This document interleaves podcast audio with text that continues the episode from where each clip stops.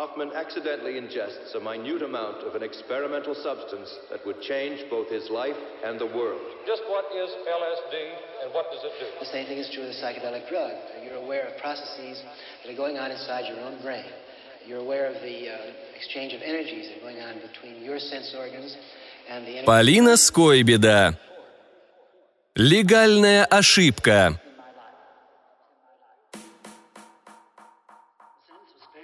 Они познакомились в самом начале лета. Девушка любовалась брызгами фонтана, на лавочке неподалеку замечтался о чем-то молодой человек. Ей надоели селфи, и она попросила его помочь с фото. Дальше они пошли гулять вместе. Он был высок, чуть сутуловат и немного не брит. Она очаровательно улыбалась, и ветер любовно перебирал ее легкие светлые волосы. Сережа и Лика, студенты на каникулах. Солнце заливало землю теплыми лучами. Впереди было целое лето. Они сидели на круглой мягкой лавочке возле крупнейшего в городе бизнес-центра. Веселые, молодые, беззаботные, слегка влюбленные. И ели конфеты из встроенных в нее контейнеров. «Глобал», — сказала Лика, рассматривая обертку, на которой красовался яркий логотип. «Эти ребята, конечно, сумасшедшие, но как мило с их стороны снабжать прохожих конфетами — Сережа фыркнул. «Это меньшее, что они могут сделать после того, как протащили закон о реплицировании. Сколько было крику, и все же им удалось. Денег, значит, много». Лика отправила в рот еще одну конфету и пожала плечами. «Конечно, много, раз у них такие технологии. Да и поздно теперь махать кулаками». «Да», – рассмеялся он. «А уж я старался. Отсидел 15 суток за митинг». Она вскинула на него восхищенные глаза – «Ты участвовал в протестах?» «Кто защитит неприкосновенность нашей ДНК, если правительство не хочет этого делать?» Человечество так долго мялось перед этим порогом, а они взяли и переступили его. Клонирование. Смело и неизбежно, как ни посмотри. Скоро мы столкнемся с такими проблемами, о которых пока даже не подозреваем. Давай больше не будем о проблемах. Запросто. Не хочешь ли попробовать еще одну разработку Global? С видом фокусника Сережа протянул руку в центр лавочки и нажал какую-то кнопку. Тотчас открылся еще один отсек, наполненный светло-голубыми конфетами. «Что это?» – удивилась Лика. «Легкие форетики. Ну, там расслабленность, хорошее настроение, любовь к жизни». «Наркотик?» «Абсолютно легальное средство. Скоро появится в аптеках в свободной продаже – а мы можем попробовать прямо сейчас. Глобал держит их тут для сотрудников и... Ну, для тех, кто знает. А это точно безопасно? Мой знакомый фармацевт уверяет, что не вреднее аскорбинки. Тогда давай. Лика решительно протянула руку, взяла конфету и положила в рот. Сережа последовал ее примеру. «Вкусно. Манго». «Клубника. А если б я захотел шоколад?» Он положил в рот еще одну конфету. «Не поверишь, шоколад!»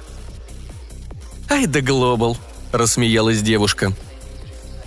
Он улыбался, глядя на нее. Ореол ее волос почти светился в солнечных лучах. Она казалась все красивее. «А знаешь, в этом бизнес-центре прекрасная смотровая площадка. Пойдем?» «Побежали!» – воскликнула она и сорвалась с места – Смеясь, они пронеслись мимо охранника к эскалаторам.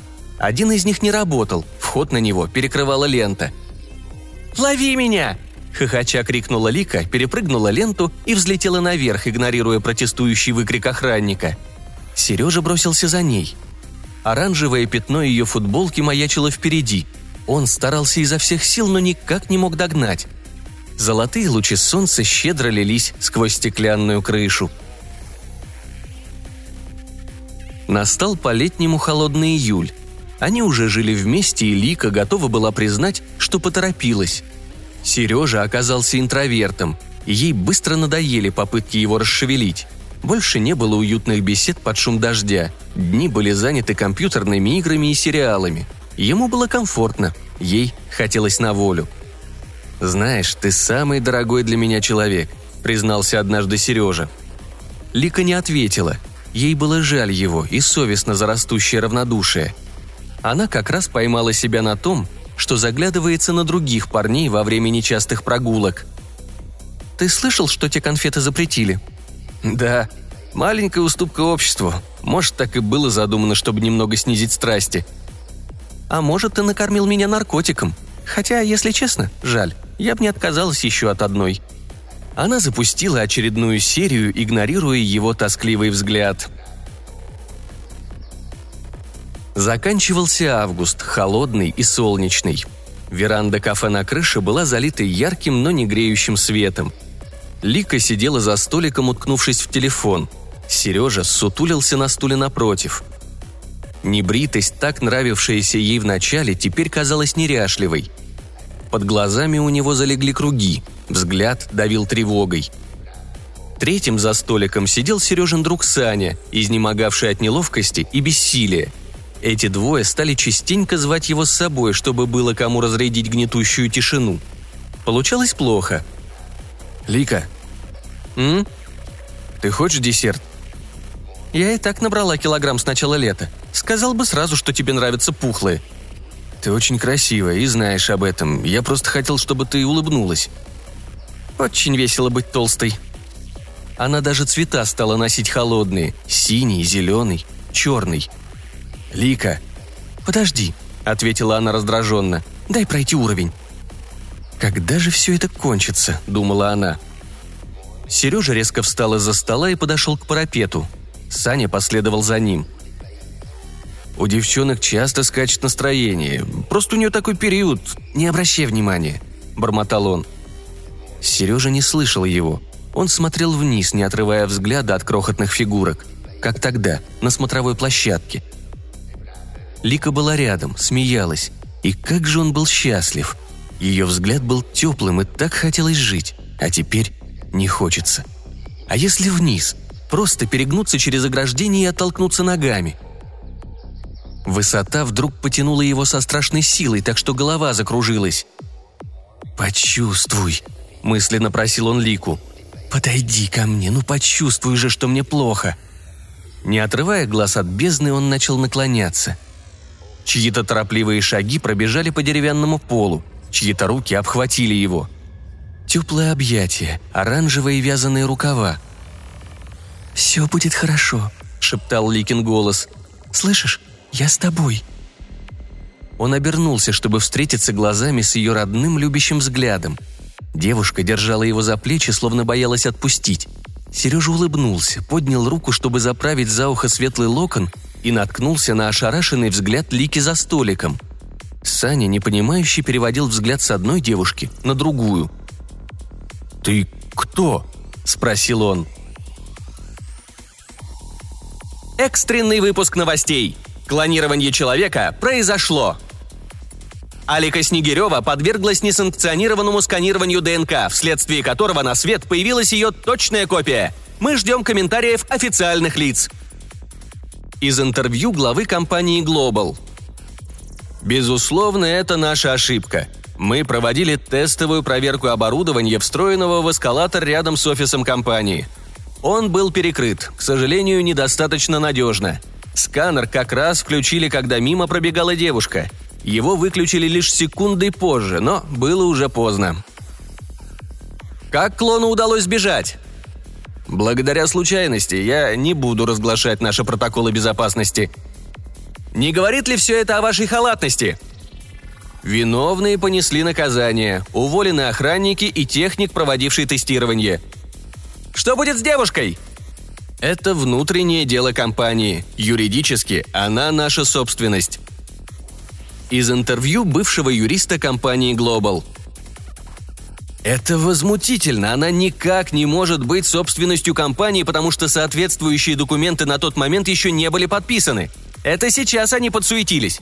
Закон? А вы его читали? Это же поразительно, потрясающий непроработанный документ. Там толком и не сказано ничего, кроме того, что клонирование человека возможно и разрешено, что мы и наблюдаем. Из заголовка в СМИ. Массовый всплеск эскалаторофобии. Тысячи пассажиров отказались выходить из метро. Машина подана. Резко вырос спрос на такси.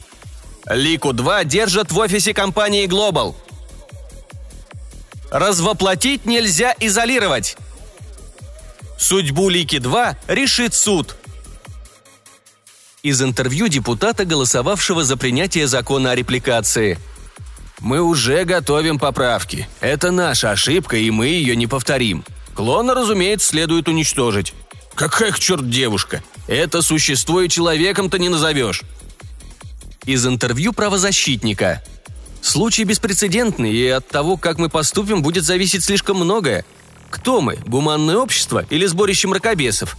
Попрошу не забывать, что согласно заключению психологов-физиогномистов, изучавших записи камер, молодой человек собирался покончить с собой. Эта девушка спасла его. Вопрос психологу. Как получилось, что оригинал разлюбила человека, а клон наоборот? Может ли иметь значение то, что девушка в момент сканирования была в состоянии измененного сознания? Все может быть, хотя я думаю, клон просто стремилась занять место оригинала. Вот и раздула в себе чувство, убеждая себя, что имеет больше прав на жизнь. А может, это просто такой характер, стремится к недостижимому. Пьяное откровение Лики подруги – она спасла жизнь, которую я чуть не погубила. Не мне ее судить. Перед зданием суда стояли пикеты. Над головами людей раскачивались транспаранты. «Свободу, Лики-2! Уничтожить дьявольское создание! Мы в ответе за тех, кого сотворили! У нее нет души! Не допустим роста цен на бензин!» Судья Стрельников был старым опытным служителем закона – когда ему предложили решить это дело, он не счел себя вправе отказаться. «При любом исходе я стану козлом отпущения», — думал он. «Ну и пусть. Кто-то должен». В зале было тихо и малолюдно. Прессу, к счастью, не пустили. Судья оглядел потерпевших и обвиняемую. Лика смотрела в стол, клон сидел с независимым видом. Сережа перебегал тревожными глазами с одной девушки на другую – все трое выглядели неважно. Стрельникову было жаль каждого. Парня, чья личная жизнь внезапно оказалась под микроскопом у всего мира, раздавленного жалостью, заклейменного слюнтяем и слабаком. Девушку, которая вынуждена была нанять охранника из-за угроз порезать лицо за то, что довела пацана. И, конечно, клона, которая вообще ни в чем не была виновата. Он должен разрешить эту ситуацию. Как же непросто.